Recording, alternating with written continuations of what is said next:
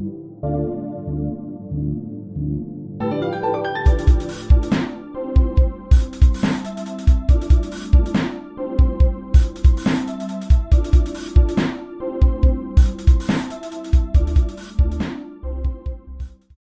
everyone. This is Pospo and Braincast for Multi-Learning, one of the most important days of the year, International Women's Day. A great opportunity and hopefully not only for a day to recognize, admire, connect and support the women in our lives, but most importantly, push for gender equality. Because regardless of you know how forward thinking you think you are, the truth is that we are far from achieving this. Unless you think it's okay for women to be paid on average 24% less than men, or for one third of them to experience violence in their lifetime, most likely by someone they already know.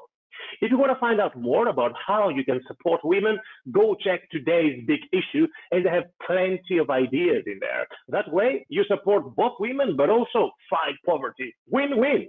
You want a third win? Well, go to YouTube or Spotify and check what the Assyriologist Dr. Moudhy had to say about how our Mesopotamian ancestors were dealing with mental health 4,000 years ago. Back to 2021, and with me today a stellar example of what a woman can achieve. I'm going to follow a bullet point approach as there is no other way, to be honest. I can fit everything in there. So let's start. Woman, medical doctor, neuroscience researcher, immediate past president of the Medical Women's Federation, psychiatry president of the Royal Society of Medicine, psychiatrist of the year 2020 award from the Royal College of Psychiatrists, recipient of any, any, actually, any national and international prizes and awards you can think of. I mean, you know, you get the picture. And I've only scratched the surface. Most relevant, though, to today's topic, she is the founder and director of the National Center for Gaming Disorders, the first relevant NHS clinic in the UK. Braincast people, Professor Henrietta Bowden Jones. Prof, welcome to Braincast. Possible. Thank you so much. I'm so excited to be here. I'm really looking forward to the next half hour. And thank you for making time for gaming disorder on your show. At your services. So, Prof, let's start with a seemingly simple yet really important question, as it's going to set the scene of what we will be discussing today. So, what is gaming? So, as a non gamer, uh, the approach I'm going to take to answer this question will be different from yours, you you yourself being a gamer. So gaming obviously it's something that is done by the majority of people of young people particularly if we just look at this country for a moment. Uh, we know that it's a recreational activity that many people enjoy. It, it, it can have very uh, positive impact. We'll talk about that later. From my perspective, as the person who has set up the, the only NHS clinic for gaming disorders, uh, gaming, uh, I, I, perceive it slightly uh, differently in relation to my patients. So it's a way of escaping for some extremely complex situations at times. Uh, uh, not just because in uh, in their real life they're experiencing problems and they can escape by doing another activity, but because often they talk about a perfect life so it's sometimes it's very moving to hear people who may be um, in foster care, people who may be struggling with parental arguments, violence in the family, uh, or self-esteem issues, talking about their perfect life online. And this opportunity, this second chance uh, for many uh, is important. The other thing I'll talk about in terms of gaming is, as you know, it has a very strong social component nowadays, and so and so a lot of these uh, children are very isolated, often because of soci societal and indeed um, uh, uh, environmental issues linked to stress, linked to bullying, linked to being misfits at times, not all by any means, uh, but the ones I'm thinking about. And this connects them to other people who game, who share their love without being uh, so obviously outcast as they are during their daily experiences at school. I'm talking young people here, but of course I do also have older patients.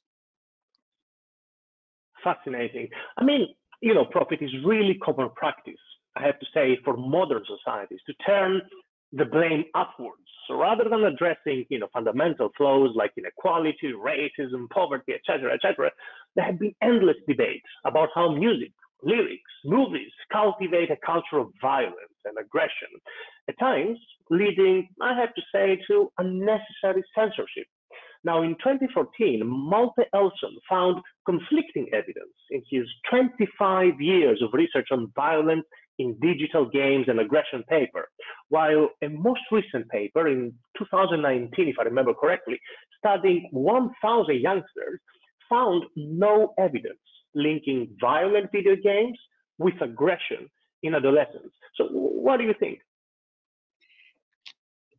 Absolutely, what you say is right. And so, this gives me the opportunity of talking about the need for large scale uh, research in specific areas of behavioral addictions. Gaming, we'll talk about it uh, further on in this in this interview, but uh, there is a dearth of independent research that looks at issues that are highly relevant. And uh, yes, I, I am aware of that study, and I don't hold a position either way. The fact is that when it comes, you are talking about people who game and whether they are more violent. You know, the population I deal with, I'm going to tell you something quite shocking now, and that I was not expecting. I set up the National Center for Gaming Disorders in 2019. Um, I thought that I knew enough about gaming disorder, having sat on the advisory board uh, for behavioral addictions for the WHO. I knew the intellectual part, the academic part, but what I didn't understand was the presentation of these children. And I'll tell you now from the data we have just on the last year and a bit, 50% of our children have been violent towards their parents or siblings, but significantly violent. Well, in some cases, the police has been called repeatedly. In some cases, uh, there has been uh, foster care involved. Now, of course, we're not talking causality here. I wouldn't dream of doing that. But what I'm telling you is that by the time you've lost control, uh, and gaming is your um, uh, absolute compulsion. If anyone tries to take away um, the, the, the means in which you game, you can potentially become violent and it's very hard we have parents in tears all the time not knowing how to deal with it so wow. i've slightly moved away from your uh, association between gaming and violence because i don't think there is as yet uh, you know uh, an exact answer. I really don't know. Probably not. If the latest study tells us not, a thousand people is a lot of people. But if that study was replicated on a wider scale globally, mm. that would be an easier way to accept the results. As you know, sometimes with these uh, less studied topics, uh, you do need yeah. a few study rep replicating. So, but this issue of of, of the um, uh, the behaviors that we are dealing with it is shocking and it is about violence. And therefore our you know one of our very big jobs is to try and contain that violence in order to allow children to stay in the family home where indeed they want to remain.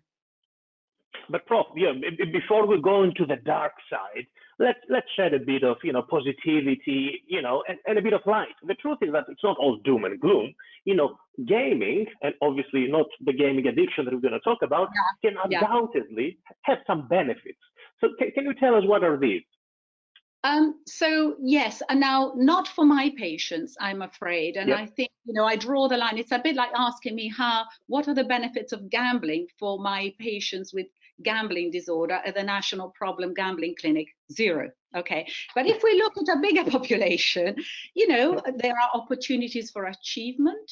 Um, there's a safe way in which to compete and to learn about one's competitiveness.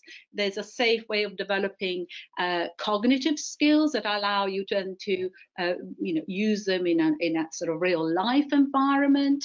You can build your self-esteem. You can build your social networks. All these things are possible, but not for my population. So you will get a very skewed um, view today uh, from me. But also, I think, you know, um, having set up this clinic and having arrived at it from an addictions background, you know, I'm a doctor, I'm a psychiatrist, I'm an addiction specialist. Um, the behavioral addictions concept comes very much as one more mental illness for me.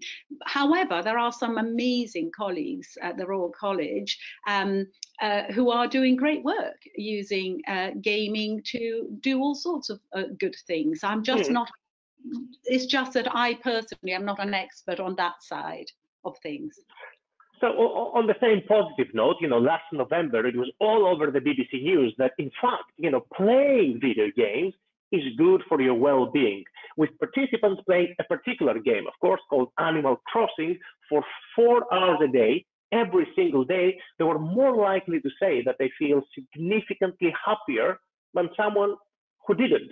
However, it was reported that those who felt compelled to play for example, you know, because they were seeking to avoid stress elsewhere in their lives, as you alluded to earlier, that they had reported being less content.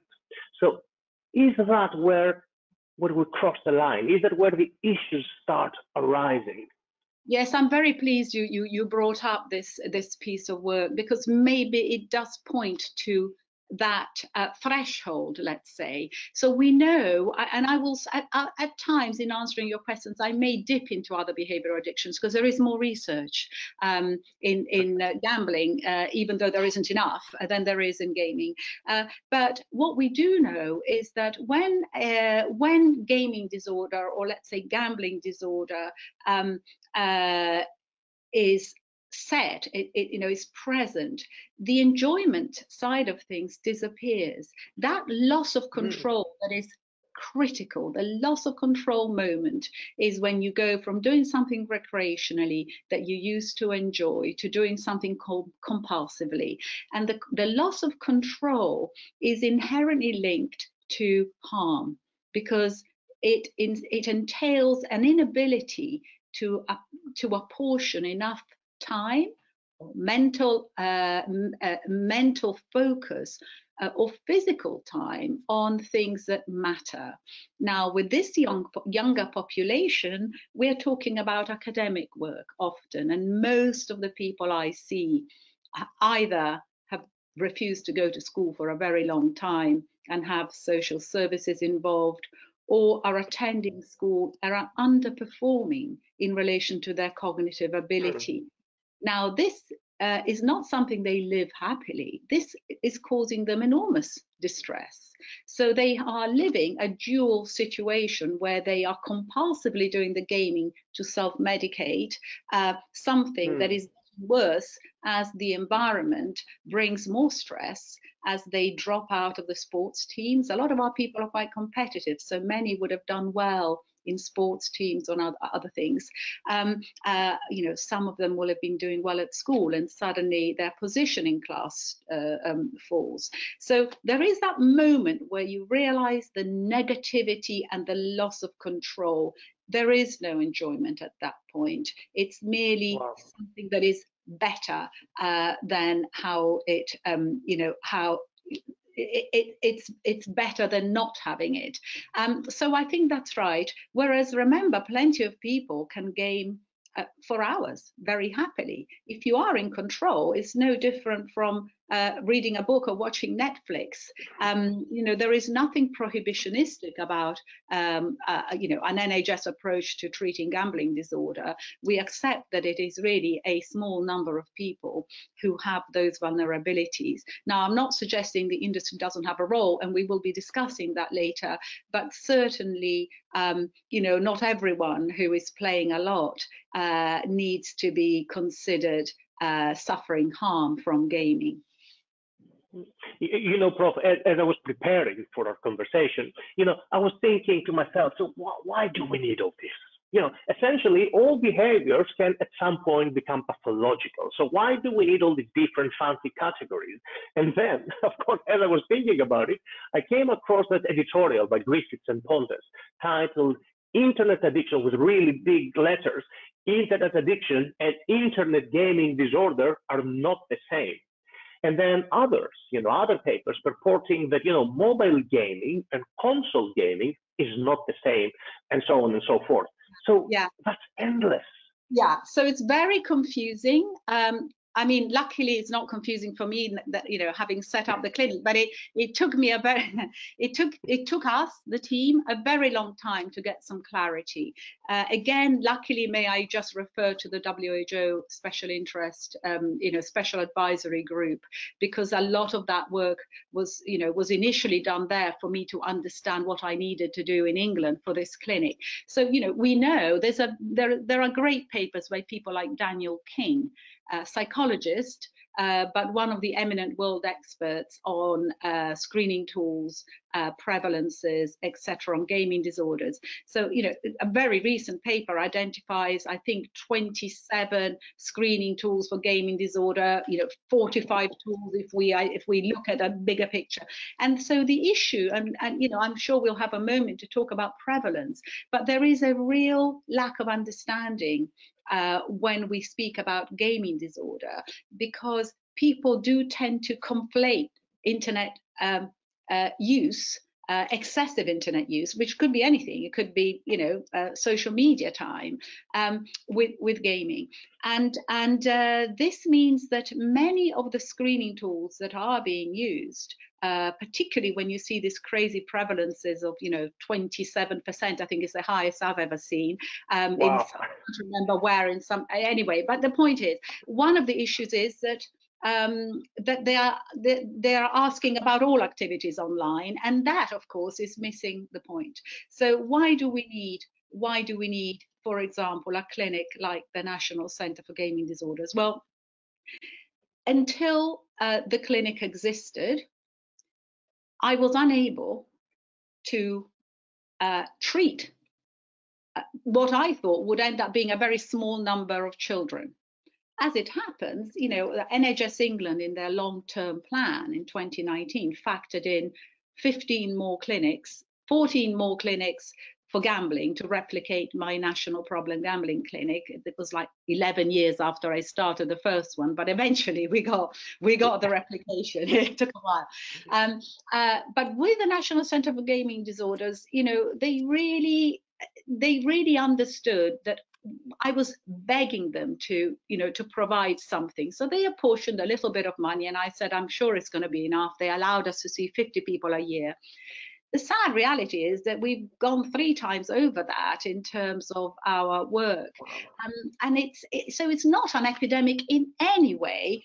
Many people don't even know we exist. Uh, we had a Sunday Times, so this might be interesting for some people listening. Um, not not yesterday, but the Sunday before, the Sunday Times ran a, a five-page piece on our clinic wow. and on gaming disorders. Um, and the next day there were 25 new referrals. So partly we wow. don't people don't know about us, but also I really don't think it's an issue that affects an enormous amount of people. But exactly how many we don't know. Um, with the gambling clinic uh, over a decade ago, I thought I could do it in my special interest, and many people, many people were saying, "Yes, Henrietta, why do you need a clinic? Just do it as a special interest."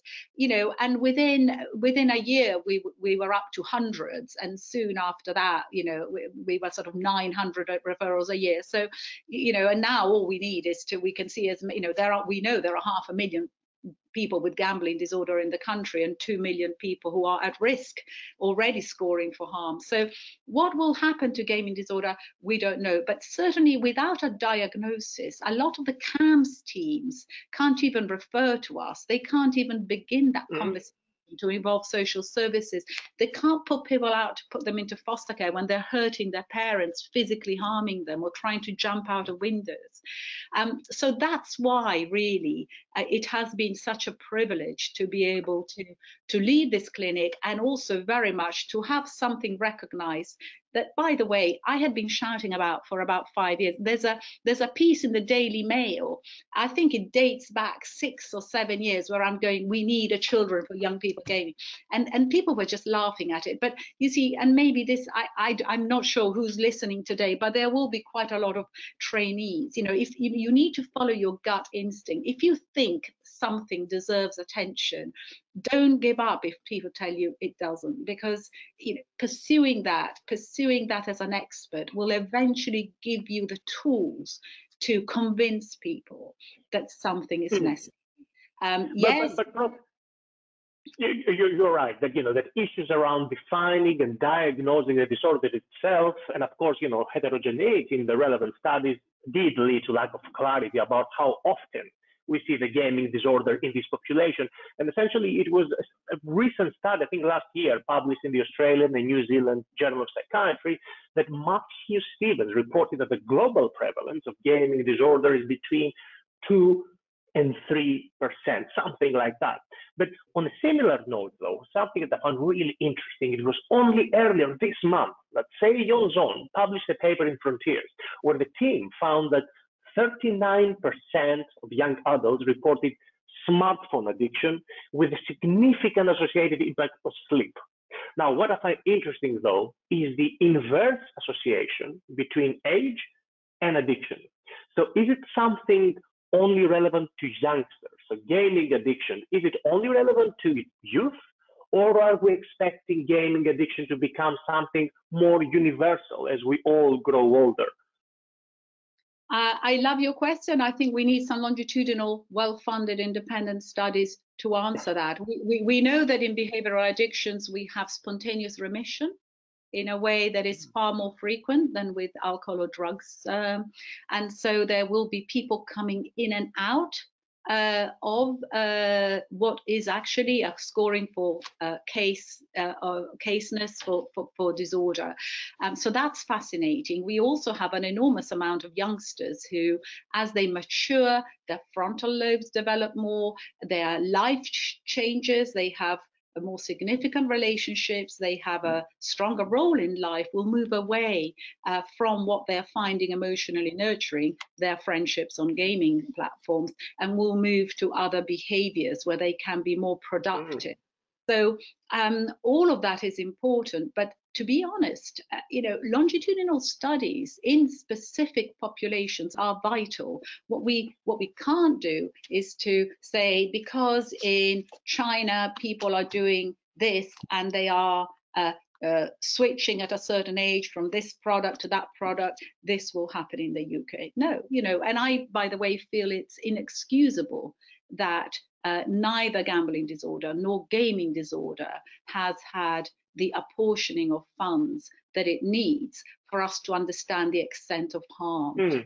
Harm to society, harm in terms of who is vulnerable, uh, the evidence base around what interventions work in terms of prevention and treatment. None of this has happened. I mean, we are really in the dark ages in relation to this. However, possible, going back to your original question, um, uh, the, the two to three percent um, is, uh, is, is a prevalence that, that has been quoted um, by, by, more than, by more than one expert as a possibility. Okay. Um, so uh, I, I, uh, I, I would like to be more optimistic. I'd like to, I'd like to hope that it's less than 3%. You know, I'd like to hope that it might be 1%. Um, but even then, of course, it would be an enormous amount of children in need of help. Of I'm sure we'll have an opportunity of talking about the comorbidity side, uh, but certainly you need both large scale prevalence surveys, they need to be funded independently of industry, and they need to also have a longitudinal component because we need to know whether the same populations are coming back. Now, one thing about the age, uh, I still remember getting a call from a man who was in his 40s who was driving down the motorway and he heard me speak being interviewed on the radio radio 4 program about gaming disorder and he said he had to pull over in tears because for the first time in his life, he had heard about the fact that what was ruining his life was actually an illness. Um, and it was hmm. his call that got me to speak to NHS England and say, look, we thought it was going to be only children.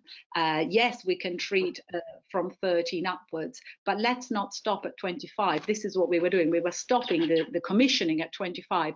Let me treat this man. And of course, after him came others, 38 year olds who don't brush their teeth for a year because wow. they're dreaming in the morning, you know, um, wow. 65 year old women who are on Candy Crush and can't stop uh, people spending thousands and thousands of pounds on games they don't want you know on on in-game purchases that they don't have so it yeah Prof, Prof, what I find really interesting and fascinating is the differences between the two sexes. As it has been consistently reported that boys are more prone to develop gaming addiction than girls. What struck me though was a 2016 study by Andreassen, published in Psychology of Addictive Behaviors, where they studied a really large, uh, you know, population. It was 24,000 adults or something like that yeah. in an online cross-sectional survey. So now what they found is that being male was significantly associated with addictive use of video games, whereas being female was significantly associated with addictive use of social media. Yeah. Can you tell me more? Well, um, you know, there have been sort of twin studies uh, on, you know, on, on, thousands of twins that also have happen to have seen that the compulsive element is shared uh, and very similar but that the hmm. choice of how one does that compul carries out the compulsion does tend to draw boys towards gaming so that you know there, there there there have been you know more than one study looking at that and i must say uh, there there i have undoubtedly found some cultural um, uh, it, within behavioral addictions in general, uh, there are cultural barriers. Certainly in adults, uh, I think people find it harder to come forward. Uh, women find the stigma attached. You know, let me mention gambling disorder for a moment. Uh, we would treat, we would be treating a lot more women if the stigma wasn't so great, if they weren't so scared of telling their partners, their spouses, oh. their parents about this problem. And, you know, then it gets worse, they get into debt and they end up, you know, in court. Uh, they worry about being considered bad mothers, um, not spending time thinking about their children. So with gaming, because the age is earlier, one potentially could be um, uh, lowering that stigma just because of the uh, earlier onset. Um, we are seeing girls uh, but we don't see as many uh, as many girls as boys by far. You know, we may be seeing uh, I, uh, maybe something like mm, two in ten, something like that. When they okay. come, they're quite severe.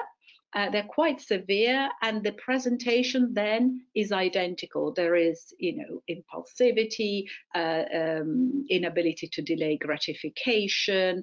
Uh, there are often uh, environmental circumstances that are really impacting on their wish to escape their reality. Um, and uh, and but, but the, the people under the duvets that you know you read about, the ones who are gaming and are not eating with their families, they're not going outside. Those tend, uh, in general, to be boys. Mm. Up to now, mm. but that doesn't mean that does not mean that there are no girls doing that. It's just in terms of my experience in the new. That's an important message. Yeah. Of course, in, in 2019, Jilian Wang showed that adolescents with mobile game addiction had higher self-reported depression, social anxiety, and loneliness. So what about the other way around? So would you say, and actually one of our attendees, actually Alan is asking if we can talk about, you know, gaming, ADHD. I won't make it that you know, really specific. My question would be something more like, obviously, if you know about the link, go for it. If there is a possible bi-directional relationship between gaming addiction and other health, mental health issues.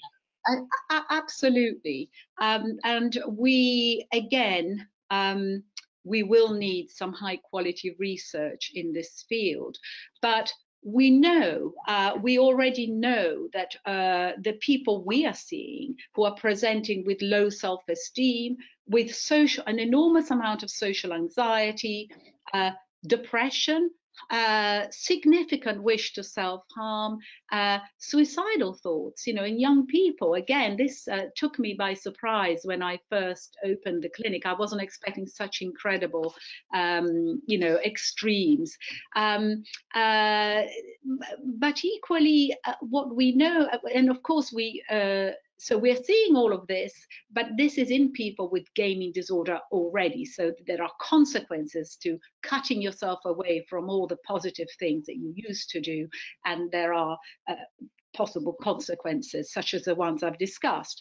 But of course, the bidirectionality comes in because we see people uh, with autism, we see people on the spectrum, we see people with uh, ADHD, we see people with already diagnosed depression set in. Um, you know, an example would be people who have ended up uh, uh, and many of our patients are people who are very highly bullied at school, who develop all sorts of symptoms prior to turning to gaming as an escape and a self-medication. Um, uh, we have people who are living through acrimonious divorces uh, who mm. are taking refuge in gaming because the family the house is a very scary place.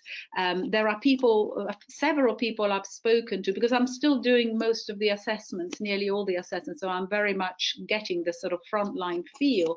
You know, people moving to a new area, so they've had the the marriage of the parents collapses. They are then moving with their mother, always their mother, in a place that is scary to them because it's often a bit unsafe you know they don't feel they know anyone uh, they prefer to so suddenly their life is brought online as a coping strategy uh, and at times to keep them safe to stay away from gang. You know you hear that quite a lot. Yeah so yeah yeah. so we've got this definite bidirectionality here um absolutely true and uh, and i'm glad i'm glad that has been raised. Um but not you know when i started the clinic people would say everyone you're going to see will have autism. That is most definitely not the case. But the majority of people we see, uh, many people we see, have not had a very easy life. Some have, and I would argue that the ones who have had uh, an easier life may be the ones who have been most uh, impacted by the genetics of the transmission. We know there's a you know significant genetic component, and and that genetic component may be impacting on some more than others. So with behavior addictions, if we think of gambling disorder, there aren't many. Um, there isn't one single way into gambling disorder. There are many, and when I see you know, when I see a 17 year old who has stolen his father's credit card and has lost £100,000 in one night, I will always look for a gambling grandfather you know, and you will nearly always find one. And that child may have had a great life, no early life traumas, but that genetic transmission will have been there. So with gaming, you know, we need to kind of become a lot more sophisticated. And I think genetics will play a very big part in our true understanding of the uh, vulnerabilities and potentially also what kinds of treatments we decide to, to go for. Because um, you know, in, in gambling, we use naltrexone quite quite openly now, and people who weren't mm. who didn't do very well with psychological interventions stop like that when they have that very very powerful um, uh, urge. And so, what is going to happen with gaming? Is it possible that a subsection of gamers uh, stop that way uh, if they are so out of control? Prof, as, as we expected, or as we expected, we completely ran out of time, so we completely failed to finish all our questions. However, there is so much passion in you that really, I don't care. I'm going to continue if you if you're happy with that for another four to five minutes. I have a clinic, so I really need to go later. I'm, I'm very happy with that. I would like to add for anyone listening, um, we do have a web, we do have an email address um, uh, it's, it's NCBA, National Center for Behavioral Addictions, NCBA dot cnwl central northwest london which is our trust at nhs.net uh, or you can just look me up and um, um, you know uh, and email me. Um, and i will be delighted. I've, I've got two or three colleagues at the moment who are helping me at the clinic. I always need more. We're severely underfunded for what we see and there is room for, for learning. So anyone enthusiastic can come and find me Fantastic. So, Prof, another five minutes, and then I promise we're done. So, there's one thing that I like is being devil's advocate. Not that I necessarily agree with the devil's views, but still, it always adds a bit more spice. Yeah. yeah. So, the 10 top earning gamers, so professional gamers, they have a combined 270 million followers across YouTube, Twitch, and Mixer. And they earned $121 million last year. So are they addicted or are they just professionals? I'm so glad you asked me this. Okay, um, I'm delighted to be asked this.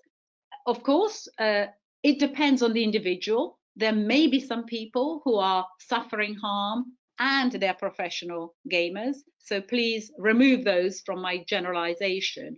But ultimately, uh, it is now a profession that can be very lucrative. We know that uh, whole teams are being raised and brought together, like the in the old days, the poker players who in Las Vegas would all live together. They'd be part of teams. They they would sleep during the day. They would play at night with their black caps, etc.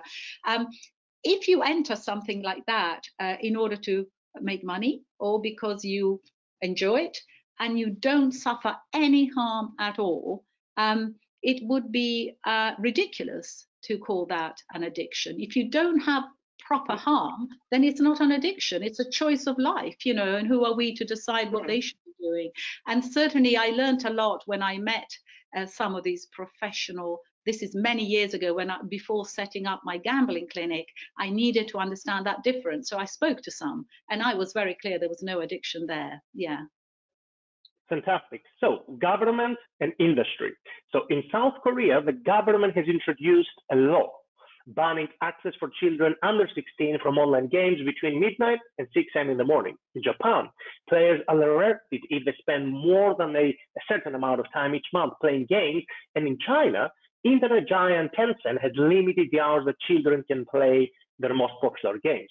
The industry, on the other hand, according to Forbes, the video games industry's value will exceed $200 billion by 2023. So how can governments and the industry support the work you're doing? Uh, so I, am glad you bring up those examples. Those are very extreme examples. And I was discussing them at one of the WHO meetings with the counterparts from those countries. Um, it does appear to be uh, uh, maybe more geographically specific and linked to culture. What I was told was that there is no time. At the, the academic pressures are so great from such a young age. Uh, there is no time to go and play. There is no time for sport anymore. Parents want their children in the best possible university, and there is so the only escape they have at the moment is through that gaming. And what you're seeing is everything has gone from real life onto gaming platforms for very limited times because the academic work takes priority. I was very interested in hearing about that. Um, now, uh, when it comes to our industry, I don't, you know, I don't think we're in, anywhere near needing to do anything so draconian, but there is a lot that the gaming industry should do. The first thing is that you know, maximum daily spend limits on all games and the ability to stop any spending. The parents in tears telling me that their money, their benefits money or their savings are being spent thousands of pounds a month sometimes. So it, it's got to be off by, it's got to be on by default so that if you're an adult, you can turn it off if you want to spend money. But if you're a child, you can't spend. So that's important. I think the age rating system for all games must be legally enforceable. So you in the gaming industry you will be shut down if you are selling your stuff that has absolutely harmful structural characteristics. Um, and I think that's important. Uh, so, the, so that attention to structural characteristics is vital, both in gambling and gaming. I think data sharing is going to be a great way forward. And I think there is some some appetite on the part of the gaming industry, I hear, for some data sharing, because large mm. data sets would allow us to understand what behavioral uh, tracking is needed to identify people who are clearly doing things that are you know that are harmful for too much time uh, or, or for whatever reason. I think geolocation tracking has to come off. I mean there are some risks that children are placed under. You know the um, you know i have i have a lot of young people who are chatting to adults uh, online you know their parents are not even in the house at mm. -hmm. times so, so all that needs wow. to need. So I think there needs to be a loot box regulation. The government's doing that at the moment, doing a consultation to see. Um, and and and overall, I think we do need a, a good, reliable harm index for products and a governmental body that keeps an eye on uh, people behaving in the industry. Really, I think that's enough. before before I lose my job. So one last question, and you have bullet point 30 seconds. Because you know in the end of the day you are the founder and director of the national center for gaming disorders which is essentially the first nhs clinic in the uk treating gaming disorder. So in 30 seconds because i don't want to be without a job what's on offer and how can people be referred to your clinic?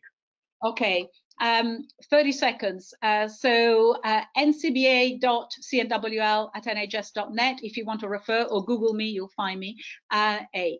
Uh, secondly, it's cognitive behavioral therapy. It's uh, online. It works better online than it does face to face for these children. We offer treatment for parents and children, group and one to one. And if your child is younger than 13, we will treat you, the family, in order to help the child. Done. Unbelievable. Braincast people, Professor Henrietta Bowden Jones. One more reason to celebrate International Women's Day. And from the futuristic virtual realities of the Xboxes and PlayStations of this world, we're going back to basics.